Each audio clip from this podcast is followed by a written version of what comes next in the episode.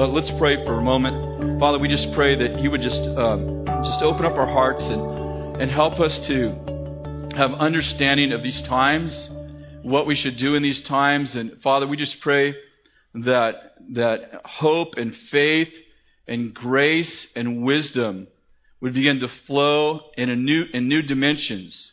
The multiple wisdom, the multicolored wisdom of God would begin to flow through us in us, to us, to our cities, to our nations.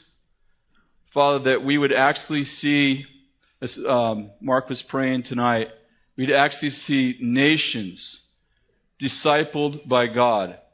It wouldn't be something that we, Lord, let us leave a pattern for our children's children. Let there be many nations discipled by God, by godly people in the next few years. In Jesus' name. Amen.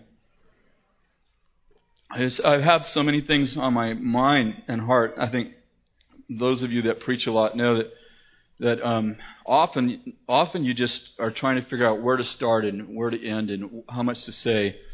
Um, you know what we believe really makes a huge difference in how we behave, and that's obviously a simple statement. I was with Harold Eberle. He's taught in our school. If you guys haven't heard Harold, he's just amazing. He's one of the smartest people on the planet, and our students just got rocked by him last, I think, a week ago or two. But um, we were just having dinner together, and he was he's a historian and um, a scientist, and I don't know what else he is. and I was just, I said, Harold, I could just sit here for hours and just listen to you talk. And he was telling me about the different philosophies that, that, through, that happened through different church ages. And he was telling me about uh, how monasteries and the, and the whole um, movement of the monks began through the scripture where Jesus said, or God said, come out and be separate from them. And they took that so literally that the most spiritual thing in, in Christendom in those days was to really get alone with God and, and be completely silent before Him. And whole, huge, thousands and thousands of people in, in, in the church began to just separate themselves onto God and, you know, move into monasteries and on mountains and, and just be silent before God. Just, just huge, uh, huge groves of people just felt like the most spiritual thing you could do was separate yourself from society. And then he was talking, and then he was sharing with me several uh, different philosophies, and that came out of uh, some came from philosophers, some came from um, from different church fathers, and he was talking about how the Crusaders they, they took the verse and the violence shall take the kingdom by force so literally that literally that that gave them the, the sense the right if you will the impetus to actually go out and, and kill thousands and thousands of people in the name of the Lord and destroy Muslims. And they felt that, that they were to bring the kingdom by force and that violent men literally would, through military action, would literally bring the kingdom to earth. And, and so it's, and, and then he just went through these different seasons and, and was sharing with me how different Christians throughout history had become a catalyst to a way of thinking and how that way of thinking had literally influenced the whole church age. Like for hundreds of years, people thought a certain way because, a certain, because of a few church fathers or philosophers who had influenced the church, uh, literally altered the, the course of, of church history and ultimately world history.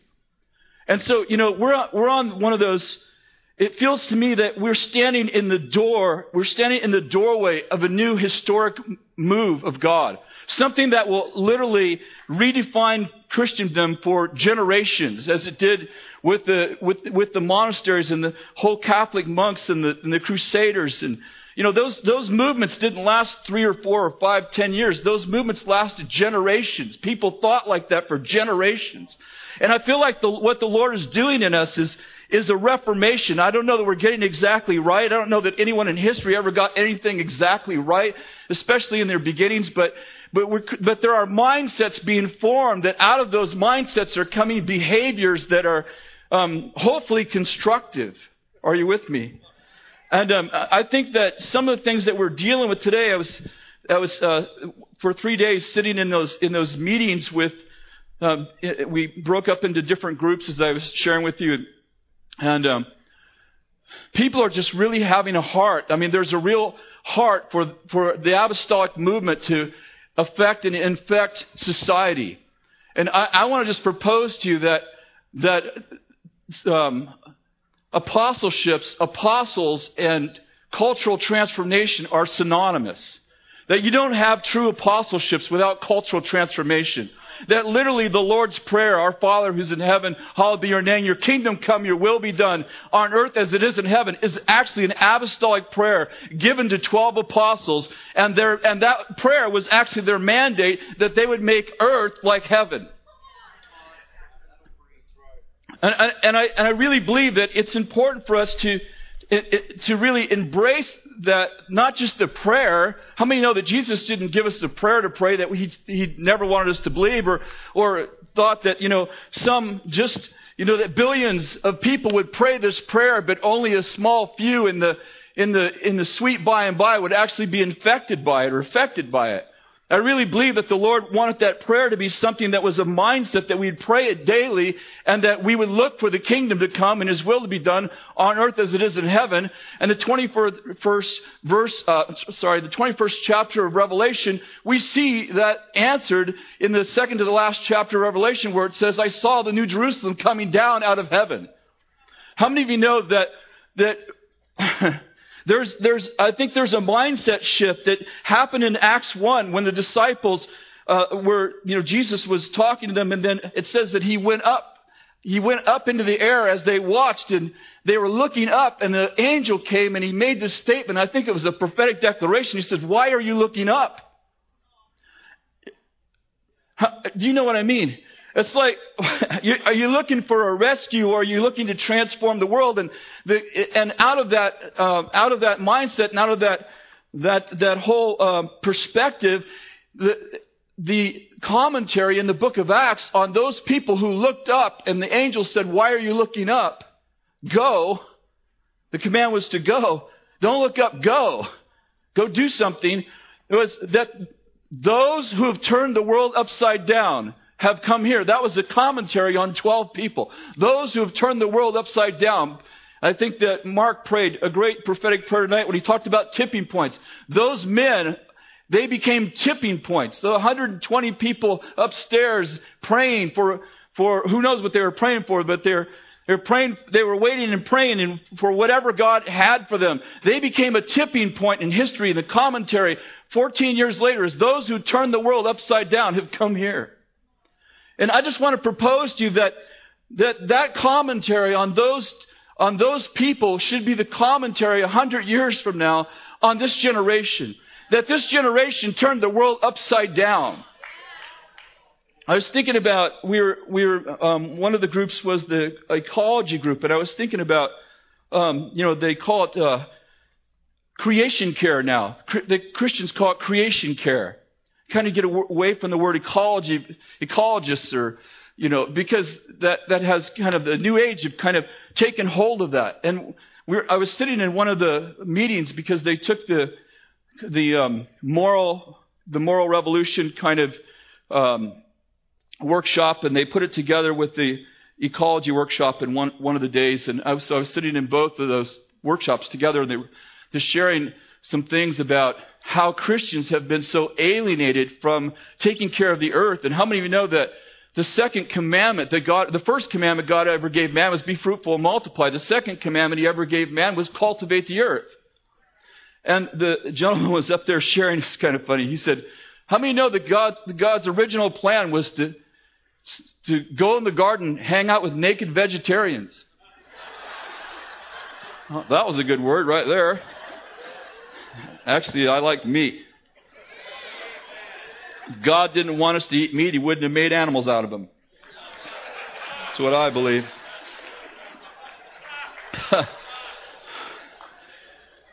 but I was thinking about this as they were sharing. I was thinking about they were sharing different ways that Christians could be involved in in creation care, in ecology, in in you know the whole green plan. In other words, and we're talking about how irrelevant Christianity is to this whole, you know, ecology, this whole, this whole issue of ecology and, and, and the planet and, And they, you know, one of the statements was made: Christians are 20 years behind the New Age movement and and uh, behind the, the Buddhist movement on creation care.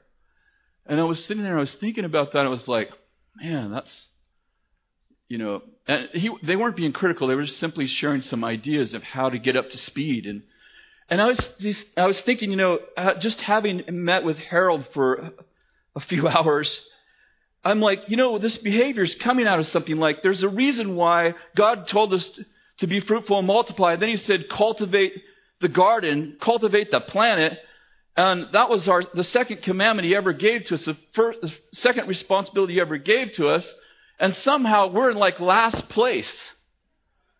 And I started thinking, you know, that is directly related to our eschatology. Like our eschatology is actually working against our, our ecology. It's like what we believe about the planet has everything to do with how we behave. Like, who wants to take care of a planet that's supposed to burn up?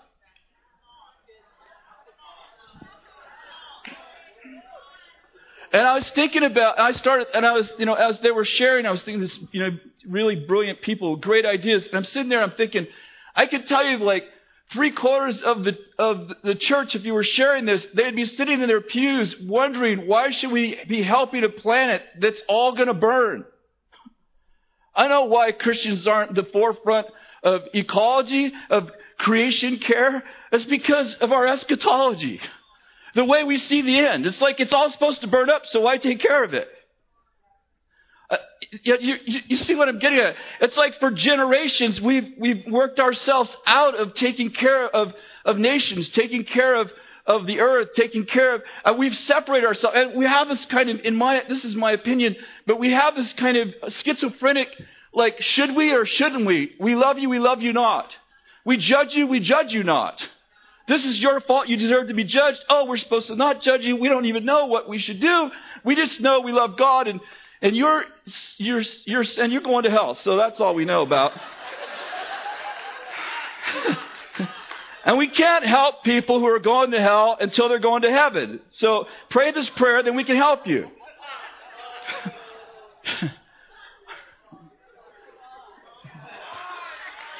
That's a Selah. Like, think about it. It's really partly true. Some of what I'm saying is true. it's up to you to figure out which. now, I, Isaiah 61, why don't you just turn there for a minute? I, I'm just going to, maybe this will turn into a message. What I really want you to do is just do what I'm doing, is be tormented with me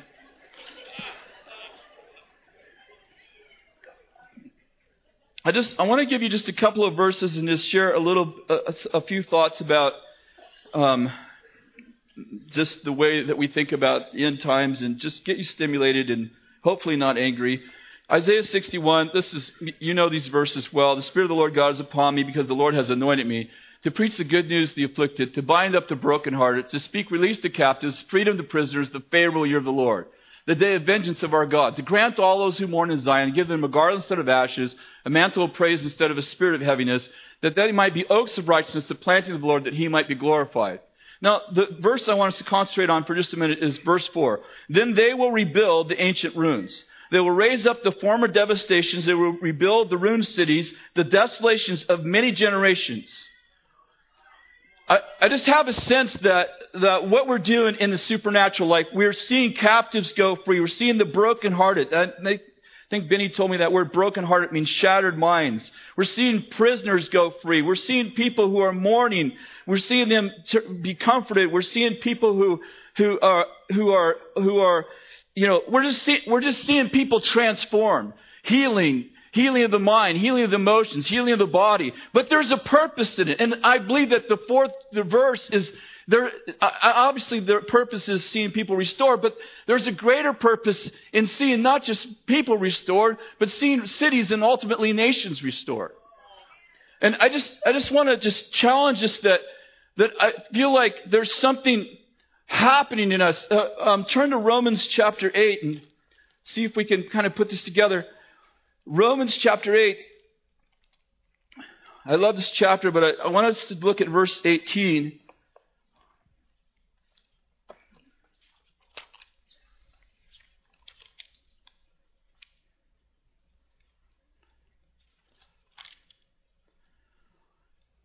For I consider the sufferings of this present time are not worthy to be compared with the glory. Everybody say glory. glory. That's to be revealed to us. Now, I know we read that at funerals, but how many of you know that it's not a funeral verse? Oh, it is if you're dead. But if you're alive, it works too. You know what I'm trying to say. I just read it at a funeral recently, so it works there too. For the anxious longing of creation, listen, waits eagerly for the revealing of the sons of God. For creation was subjected to futility, not willingly, but because him who subjected it, in hope, verse 21, are you with me? That creation itself would be set free from, uh, from slavery to corruption into the freedom of the glory of the children of God. Verse 22, for we know that all, the whole creation groans and suffers what? The pains of childbirth together until now. Not only this, but we ourselves, having been the first fruits of the Spirit, we ourselves groan within ourselves, waiting eagerly for the adoption of sons, the redemption of our body. Let me just make a couple of, read a couple more verses, and then I'd like to just comment on a couple verses. Um, Psalms 110. Would you turn there for just a second? Psalms 110, verse 1. The Lord says to my Lord, Sit at my right hand until I make my enemies, make your enemies a footstool for your feet. The most quoted verse, I think, I think Jesus quoted this verse more often than any other verse. I could be wrong. The Lord will stretch forth, the next verse says, your strong scepter from Zion, rule in the midst of your enemies. Verse 3. Your people will volunteer freely in the day of your power in holy array. Listen, listen to this part. From the womb of the dawn. Did you get that? in holy array from the womb of the dawn. Your youth are to, to you as a dew. I'm sorry. Your youth are to you as the dew. The Lord has sworn, and he will not change his mind. You're a priest forever according to the order of Melchizedek. The Lord is at your right hand. He will shatter kings in the day of his wrath. He will judge among nations. He will fill them with corpses. He will shatter chiefs men. He will drink, and he goes on like that. But this is the, the verse I really wanted to grab onto. The Lord said to my Lord, Sit at my right hand till I make your enemies a footstool for your feet. The Lord will stretch forth your strong scepter from Zion, saying, Rule in the midst of your enemies. Your people will volunteer freely in the day of your power, in holy array from the womb of the dawn. Um, I, I just, I have this sense that the Lord's trying to give birth to something. In Romans 8, it says that we, the anxious longing of creation waits eagerly for the revealing as sons of God, creation was subjected to fertility not willingly, but because him who subjected it. That creation itself was set free from slavery, slavery to corruption into the freedom of the glory of the children of God. We know that whole creation groans and suffers what? The pains of childbirth until now.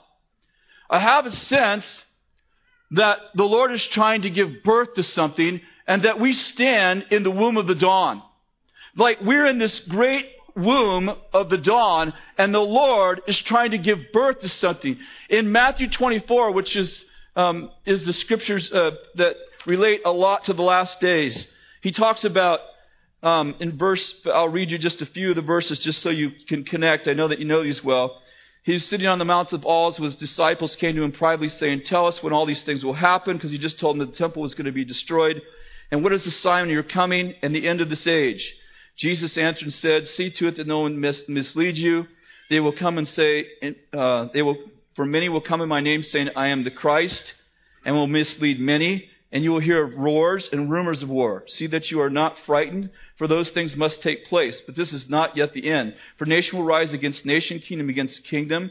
In various places there will be famines and earthquakes. But all these things are merely the beginning of birth pangs. And he goes on to describe the rest of the, those birth pains. And then he says this. And he says, all these things, this generation shall not pass away till all these things be fulfilled. What I'm getting at is this, is that all, all these, the, the earth is groaning, but it's trying to give birth to something. like we like like we are we stand in the womb of the dawn and the, and these things that we go there's earthquakes there's problems there's economic problems there's there's there's wars there's rumors of wars there's famines there's all these crazy things. And we go man these things are terrible. And the lord goes no i'm trying to give birth to something.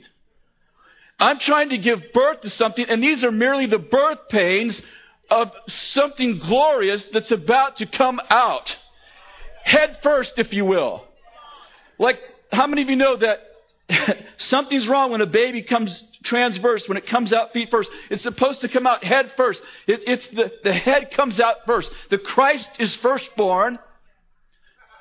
He's the firstborn of many. In Revelations chapter 12, I was just reading this tonight. Listen to this. This is very interesting. I don't know what it means. I don't know what any of this means, actually. A great sign appeared in heaven a woman clothed with the sun and the moon under her feet, and on her head there was 12 star, uh, crown of 12 stars. And she was with child, and she cried out, being in labor and in pain, to give birth. Then another sign appeared in heaven. Behold, a great red dragon, having seven heads and ten horns, and on his head were seven diadems. And his tail swept away a third of the stars of the heaven and threw them to the earth. And the dragon stood before the woman who was about to give birth. So when she gave birth, he might devour, devour the child. Eat. That's the word. And she gave birth to a son, a male child, who's to rule all the nations with a rod of iron. And her child was caught up to God, to his throne. Then the woman fled into the wilderness where she had a place prepared by God so that she would be nourished 1,260 days. And there was war in heaven, and Michael and his angels waging war against the dragon. The dragon and his and his angels. The dragon and his angels waged war, and they were not strong enough, and there was no place found for them in heaven. And the great dragon was thrown down, the serpent of old, who's called the devil, Satan, who deceives the whole world. He was thrown down to the earth, and his angels were thrown down with him. And I heard a loud voice saying, Now, now the salvation and the power and the kingdom of God and authority and of his Christ have come, for the accuser of the brethren has been thrown down. He accuses before God day and night. And they overcame him with the blood of the Lamb because of the word of their testimony. They did not love their life even to death. How many know that Acts 2:17, 18, 19 says, "In the last days I'll pour out my spirit upon all flesh." Your sons and daughters shall prophesy. Your old men will dream dreams. Your young men will have visions. Even upon your bondservants in those days will I pour out my spirit, and they shall prophesy. The sun will be turned dark, and the moon to blood, before the great and glorious day of the Lord. How many know when Jesus died on the cross, the sun literally turned dark? And how many know the moon turned to blood?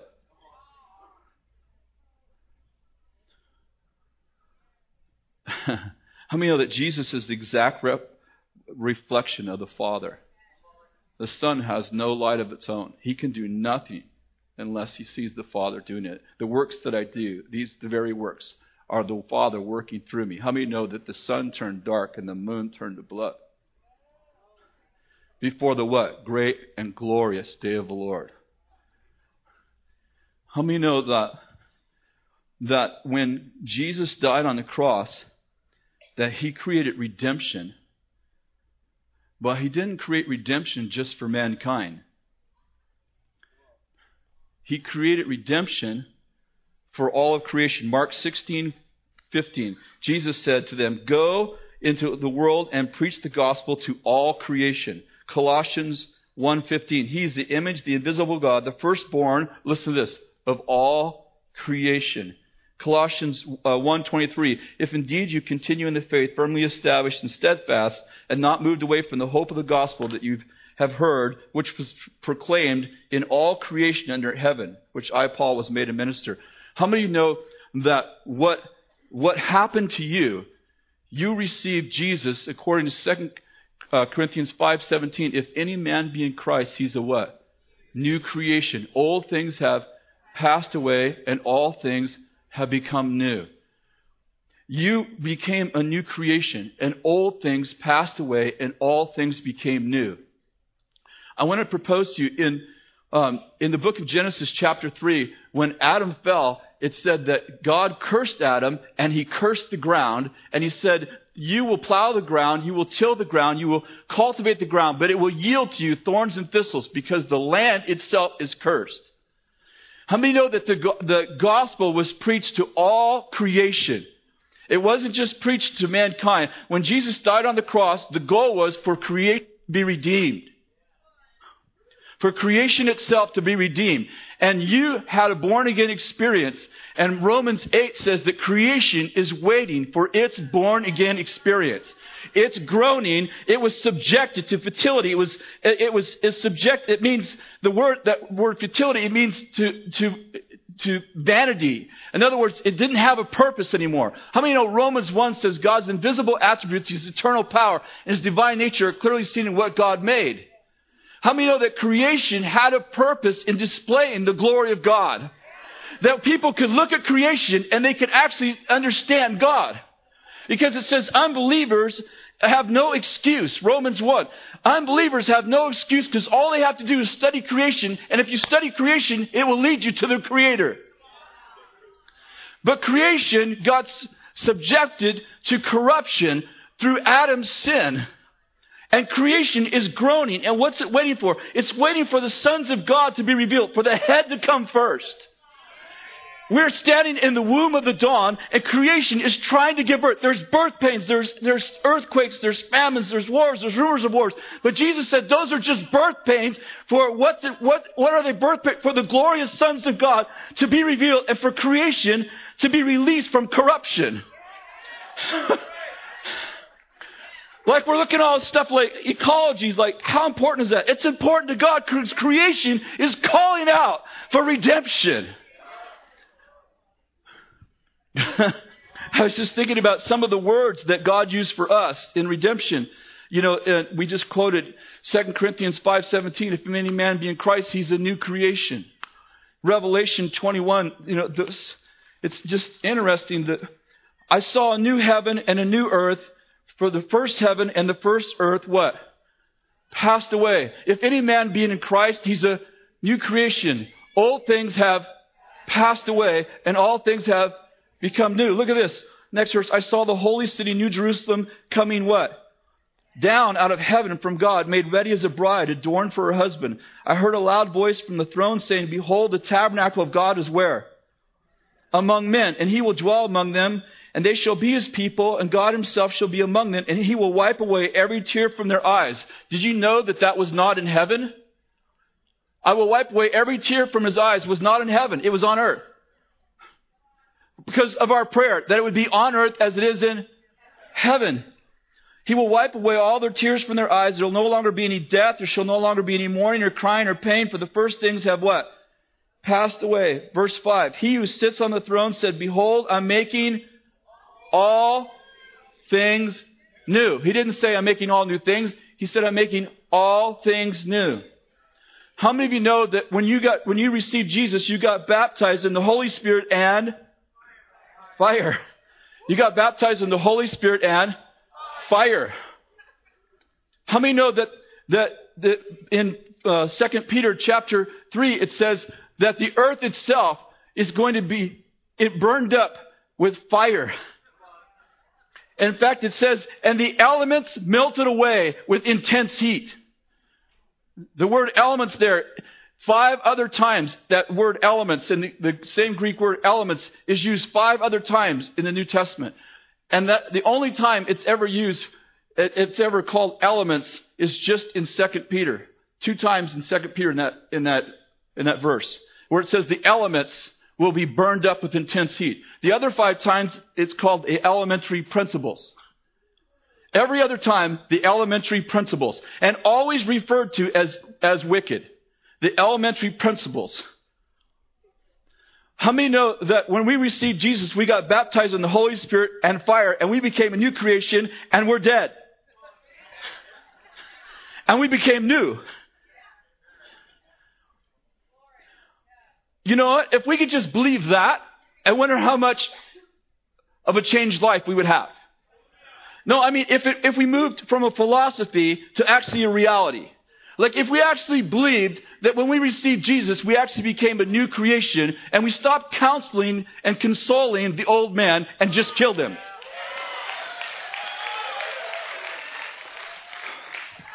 See, part of the problem is that we're looking at the we're looking at the new man, but he looks like the old man.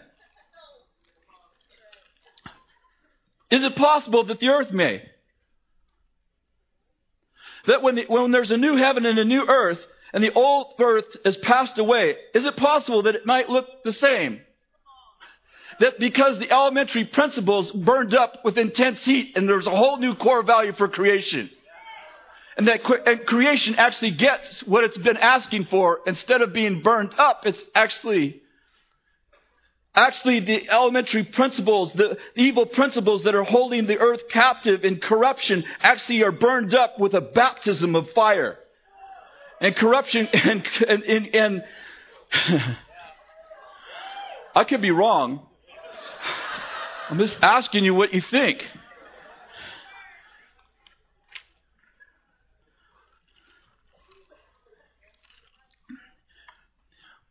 Like, well, what difference does that make? Well, it makes a lot of difference if you want to be involved in creation care. Because I certainly don't want to waste a whole bunch of time on something that someone's going to throw away. I've shared this along this example many times, but you know, if I have 55 Chevy and you know, Bill has a restoration shop and I take it my 55 Chevy, so I want it completely restored, and halfway through the process, he finds out I'm going to put it in the destruction derby when he's done with it. How many know it might have a little influence on the quality of his work? I.e., it's why Christians, so much of Christian ministry sucks. They're working on something they don't think is going to matter.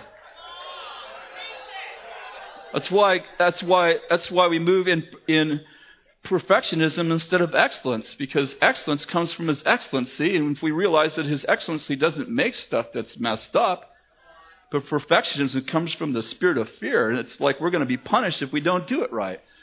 How many of you know that, that it just being a son of the king causes us to move in excellence? But how many of you know that our eschatology is often working against our, the, his excellency? Uh, we, we, we, just, we just agree, instead of breaking the curse off the earth, we just agree with it. That's what I believe. I could be wrong. I really believe that we're in the womb of the dawn. God's wanting to give birth to something that's never been fully birthed before. And I think that it does start with the head. The head comes first. God first establishes his government. I want to propose to you that apostles and prophets, this whole movement to establish apostles and prophets, prophets, prophets, I can't even talk tonight, sorry. This whole movement to establish apostles and prophets is the beginning of a birthing. It's not the birth. It's the beginning. Like I see the head crowning, if you will. Hmm. Yeah, intentionally double meaning. I see the head being crowned with 12 stars. How many know in Revelation 12? And the son, the son, this man child, had a crown, 12 stars on his head. What does that mean? I want to propose to you that's the government of God. That the crown, the, the Lord is giving birth to something. The devil wants to swallow it up. But my take on Revelation 12 is that's something that already happened. Like, I'm going to show you what was, what is, and what is to come. In my opinion, Revelation 12 is telling us what happened when Jesus was on the cross. That the dragon tried to swallow him up, but it says he's already been cast down, and now the kingdom has come.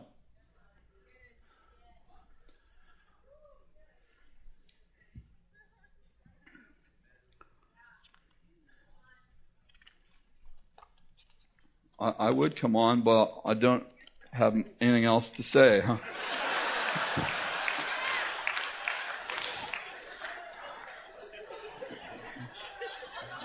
I'd like to rant about how sick I am of Christians being negative. I just like, I was so tired of it.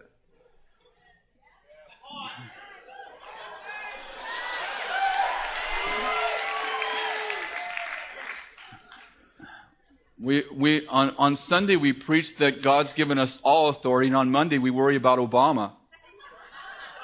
It's schizophrenic. It doesn't make sense. On Sunday, we said we're seated in heavenly places with Christ and we've been called to disciple the nations. And on Monday, we worry about the economy. And I'm like, you know, I thought we were supposed to be the head and not the tail.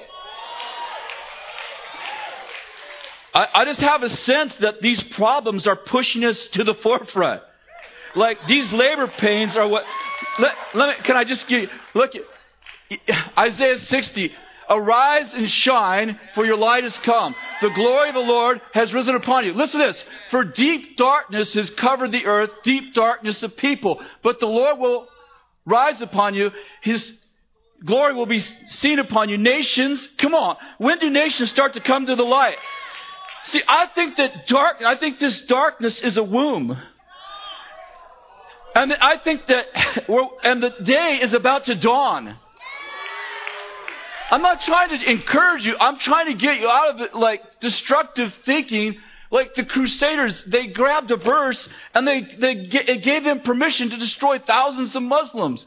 The, the, the, the monks, I mean, God bless them, but it, it, it caused them to pull back from society. And what happens when, when darkness has no light because all the people who have a great relationship with God are in some cave someplace or isolated from society? And wonder society is going to hell. Are you with me? How are we going to be the light in the world if we're in some cave someplace and, you know, uh, doing some chant? I don't know. If you're chanting, it's cool. I don't know. Whatever. It's all good. I'm just like, when you get done chanting, remember that there's a reason why you were in that cave. You know, if you're feeling negative and you're feeling like oppressed and you're feeling overwhelmed, go in the cave and stay there until you get encouraged. Uh, don't even come to church. Watch us on the podcast. That's why we have them. So you won't come and infect, infect everybody with your stuff. He that gives the most hope has the most influence. I'm telling you the truth. Ministries that are giving people hope are still growing. Ministries that are agreeing with the accuser of the brethren, they're hurting. And I know that there's all of us, you know, yeah, that's a general statement. Oh my goodness, I offended half of us. like, okay, if I'm hurting, I just agree with the accuser. No, forget that statement. It's, it's applying to other people that aren't here.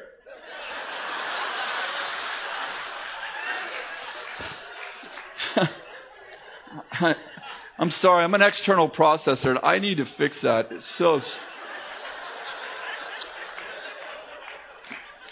I so wish that my brain worked differently, like like I thought it, and then decided whether it was right or not, and then spoke it. But my brain doesn't work like that. Like I say it, then I'm like, no, I don't agree with that.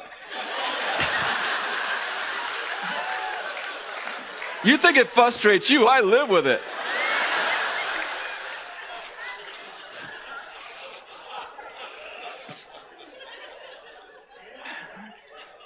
The other day I was just, you know, I was just emphasizing how Moses you know, possibly stuttered. And I got all kinds of emails from people who struggle with it and like, you just made fun of us. I'm like, I wish I wouldn't have done that. Just stupid. I just need to go in cave and stay there. so I can be encouraging. Okay, so let me see if I had a point tonight.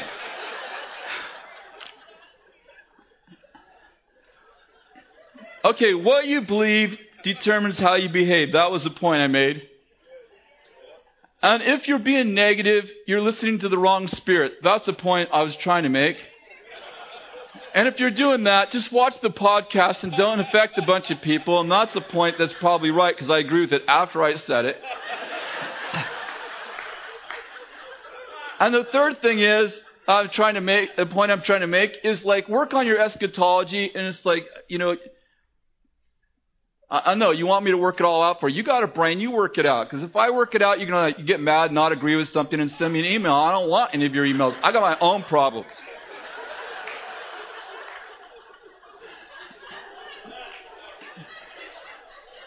But I, this, this, is, this is the thought I had. now, I've repeated this one to myself, and I like this thought. You can't take something that's clear, a commandment that's clearly spoken by Jesus, especially, and let something that's mystical and subjective undo what's clear. I think that the things that are clear that are clear have to be core values in which we in which the lens, core value, the lens in which we see the subjective the mystical, if you will. In, other words, if Jesus says, for instance, make disciples of all nations, that's clear. All authority has been given to me in heaven and earth. Therefore, because I have all authority, you make disciples of all nations. That seems very clear. Like that doesn't seem subjective.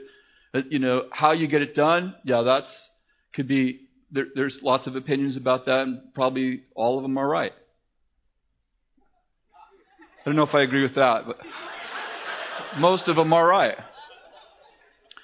Um, and Jesus said, Pray, our Father who's in heaven, hallowed be your name. Your kingdom come, your will be done on earth as it is in heaven.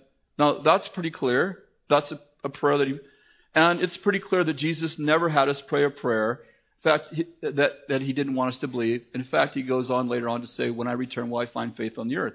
I wonder if he meant faith about the prayer he told us to pray just a question. But uh, so I, I think that those things that are clear, and there's there's a whole bunch of them, but I'm giving you an example. The things that are clear, that are clearly stated, should become core values in which those things that are not clear, that are mystical, that are subjective, that are in visions and dreams and so on, those core values that are clear, especially the ones that Jesus commanded us to do, the things that were not you know, suggestions, but were, were clearly spoken to us. Those things should be in, used to interpret the things that we're not sure of. I struggle, I have thought a lot about this. I struggle when we take the things that are mystical, and you know, I, I'm a prophet by call, so I get those weird things. You know, weird dreams, weird visions. You know, I mean, I live, I live in that world. I, my nights are, I live in two worlds. I mean, literally, my nights are another world. And some of those things are strange. And what I try to do, even with the dreams I have, I go, okay, God is good all the time. He said all things work together for good. And so I use, and I'm just giving you like, I have like 25 core values that I think through. I, I think out of. I go, these are the core values that I know are true. These things are true. And therefore, these are the walls in which I will think in. I will think in these walls.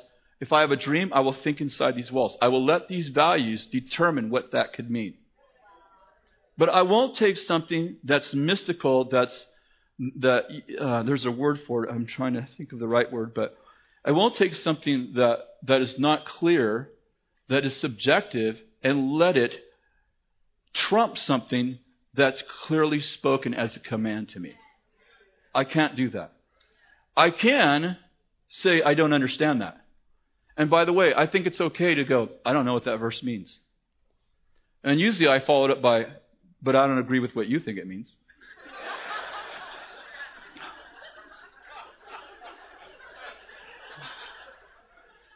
you don't have to know where you where you're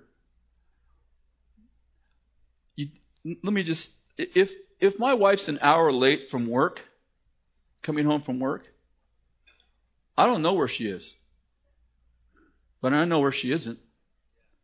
Because i've been with her since she was 12 if someone came to me and said i saw your wife with another man I wouldn't believe him.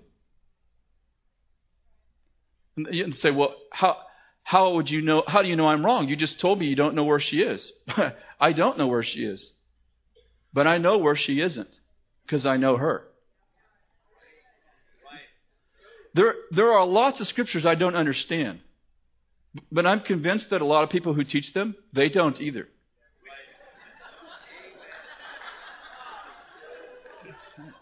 And sometimes we stand up and share things. Uh, we're talking about eschatology right now, which, you know, we've never really had a strong stand on eschatology forever, that at least you've never taught us about that. When I, well, let me just make sure that it's clear what I'm saying. I mean, we've never done a study on the book of Revelation and what's going to happen in the last days. That's what I'm talking about. We've always had some sense of that it's going to be victorious. But I mean, you know, chapter by chapter, verse by verse. We've never done that. I, and, you know, when, when I share, people always come up who have the opposite view, and they'll come up and they'll go, How about this verse and this verse and this verse? And I go, I, I don't know what that means. Oh, well, well, how could you be teaching this if I don't know, if you don't know what it means? well, because you don't know what it means either. I taught on Matthew 24 the other, um, this is in a conference about six months ago. And I just taught on the verses I knew. I had to skip a bunch of them.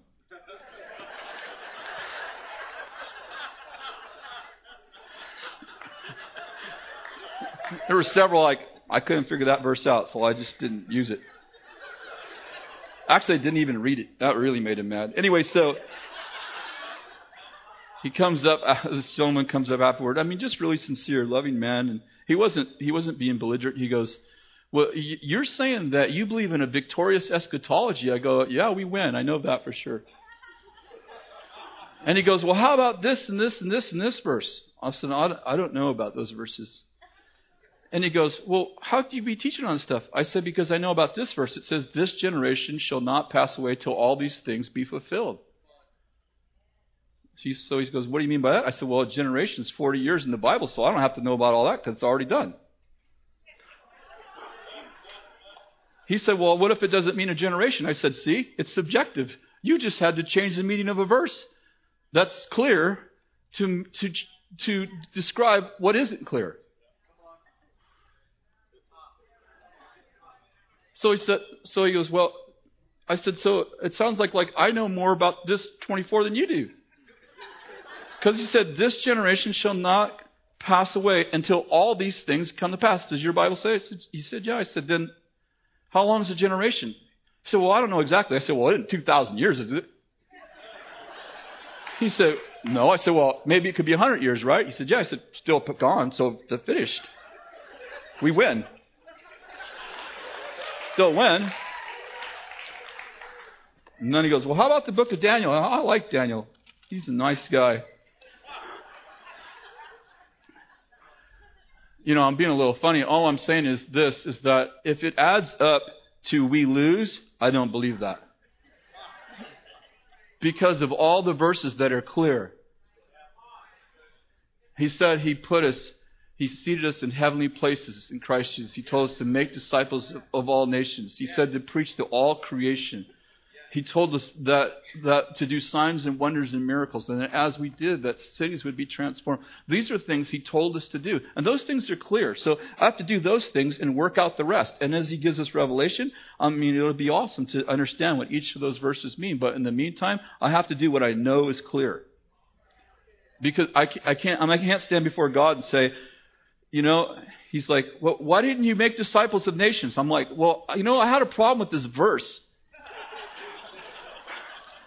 I had a problem with this verse right here, like, you know, woe to you, a child. So I couldn't figure out how that worked out with be fruitful and multiply, so I just didn't even get married.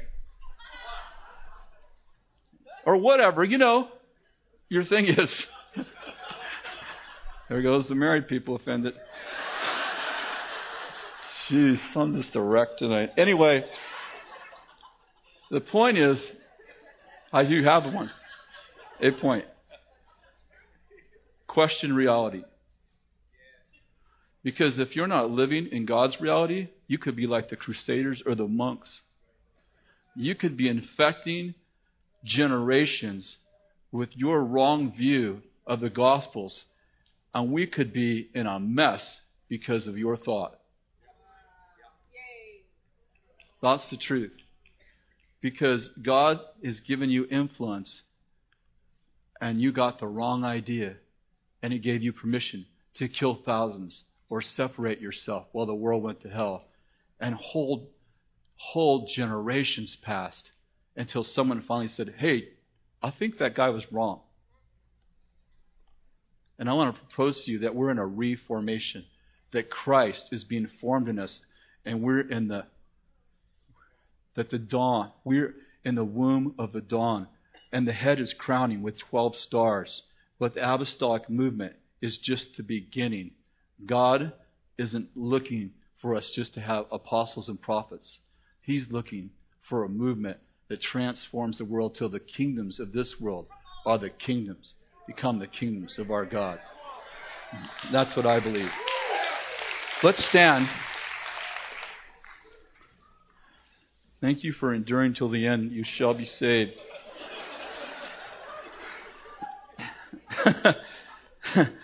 you know, some of my preaching is like the Great Tribulation. I, I want us just to pray for our nations. Let's be change gears here for a minute. I really do believe. You, you know, it, it, sometimes when you quote some movie, it takes away the sense of it being true. But Maximus was right. You know, the world is, they're stealing our stuff and they're making movies out of it and they're making millions. Maximus was right in the movie Gladiator when he said, What we do today will echo in eternity. That, you know, some that's our stuff. Why I like that movie. I want us to pray. Let's. Why don't you put your hand on the shoulder of someone? I was going to say grab a hand, but we've got the swine flu going around.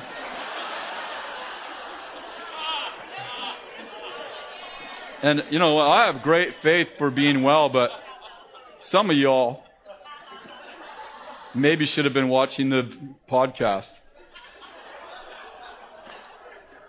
No, I'm just teasing.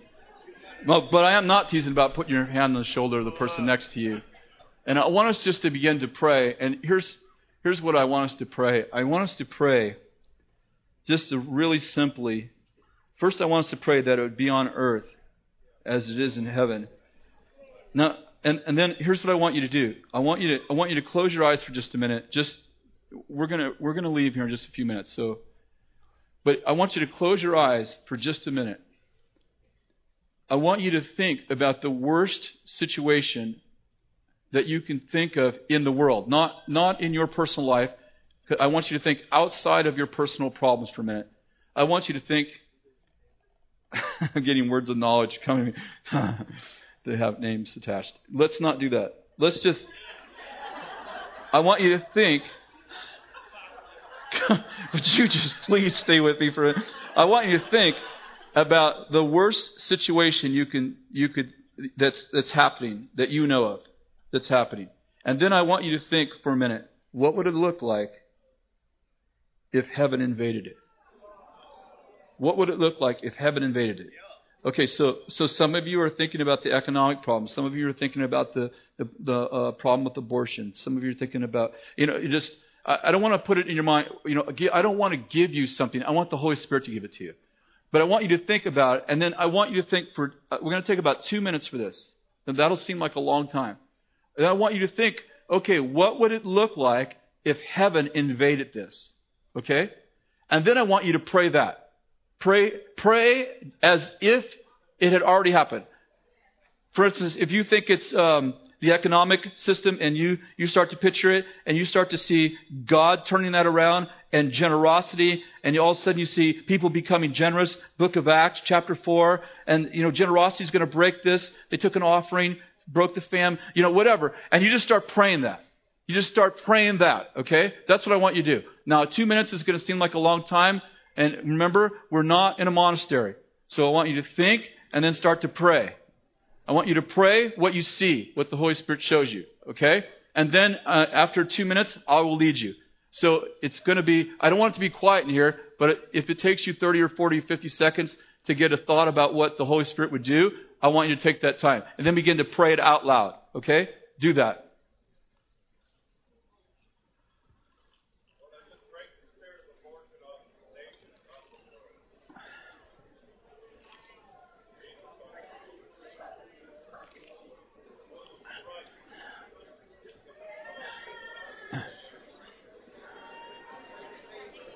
You're doing good. It's exactly what I was thinking.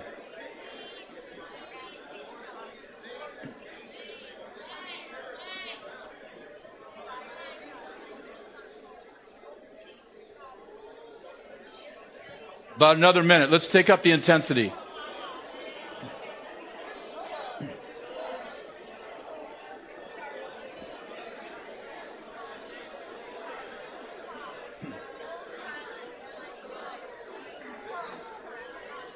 Okay, begin to agree with me. Father, we just release heaven. We release heaven right now in the name of Jesus. That heaven would invade earth, that heaven would come. Your will would be done on earth as it is in heaven. Lord, we release that. We release it into government right now. We pray for our president that you would give him wisdom, that you would give him favor, that you would surround him with Daniels and Josephs and Esther's. Oh God, we pray for our president. Lord, we pray for Damascus kind of experience, Lord, that he would just see God. Father, we just pray that you would give him wisdom, that you would give him dreams like Nebuchadnezzar had. God, that you would put Daniels in his life to interpret the dreams. The nations would come to the light of God, the kings to the brightness of your rising. Let him be a king. Let our president be a king that comes to the brightness of your rising. Lord, we just release that over him right now, over his family. Lord, we thank you for his family. We, Lord, we pray for protection for him. We pray for protection for his family, Lord, that love would, would invade every area of their lives. We pray for their marriage, that you would cover them, Father. Lord, we pray for the White House that it would be a pure house. It'd be a white house. It'd be a holy house. It'd be a holy habitation, not just a visitation, but a habitation. Lord, we pray for angels to visit that place. Lord, we pray for Hollywood and Nashville and these places where the arts reign. Lord, we thank you for people that are just beginning to move in the arts.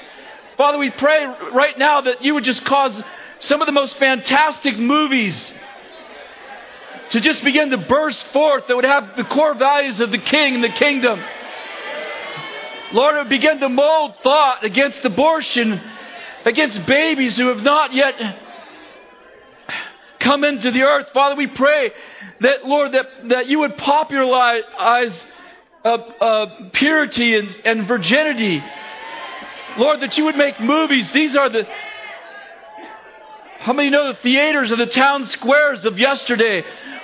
Lord, we pray right now that you would just People go to movies to decide what they're going to think. Lord, we pray right now that, that you would just begin to invade theater. Steven Spielberg, and he's the only guy I know actually. But Lord, people that write movies, we just pray right now that you would just release on them Holy Spirit visitations. Holy Spirit visitations.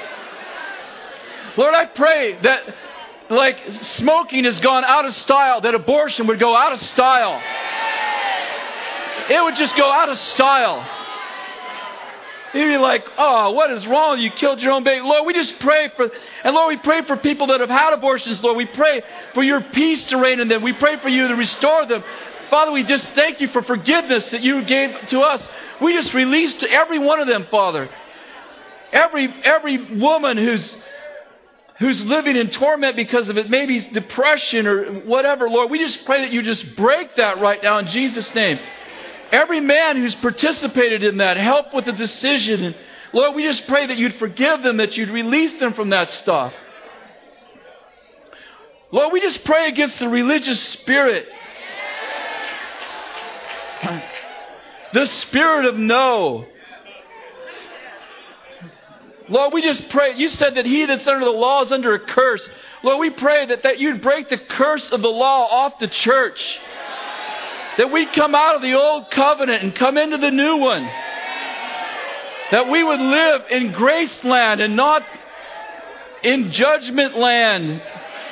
Lord, we just released, we just release.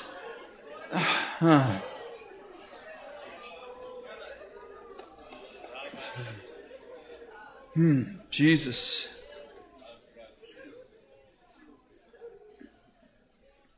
Lord, we just release words of construction. Let our words become worlds. Let us not be numbered among the grumblers who won't inherit the kingdom. Let us be numbered among those who changed history through prophetic declarations. God, I just pray that we'd get out of our mind and into yours. We start thinking like you.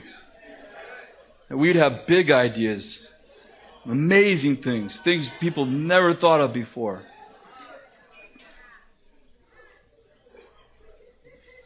God, I thank you that you're not the cosmic no, but you're the yes and amen. You identified yourself, the yes and amen.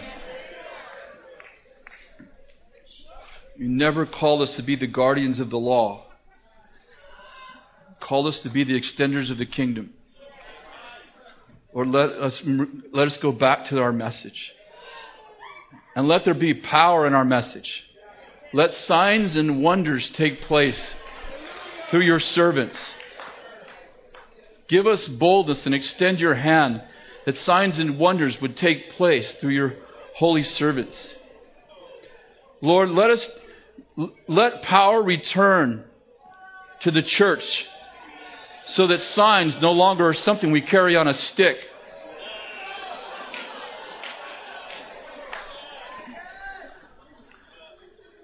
Lord, I thank you that Pharaoh wasn't moved by a picket sign.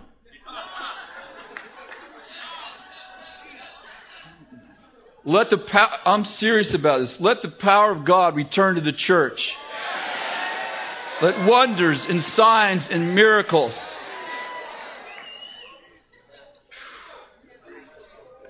Let it be like Paul on the island of Malta when they thought he was cursed until the snake fell off in the fire and nothing happened to him.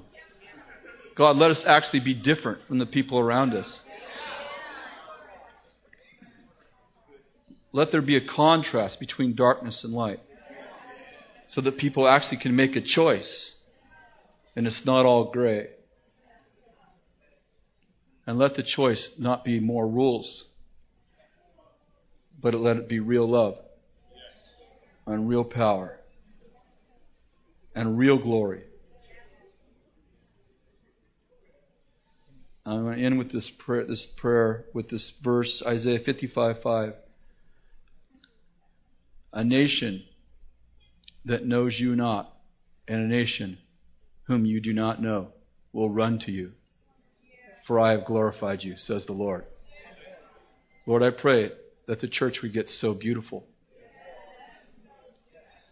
The church would get so powerful, so lovely, so amazing that the world will go, I got to get some of that.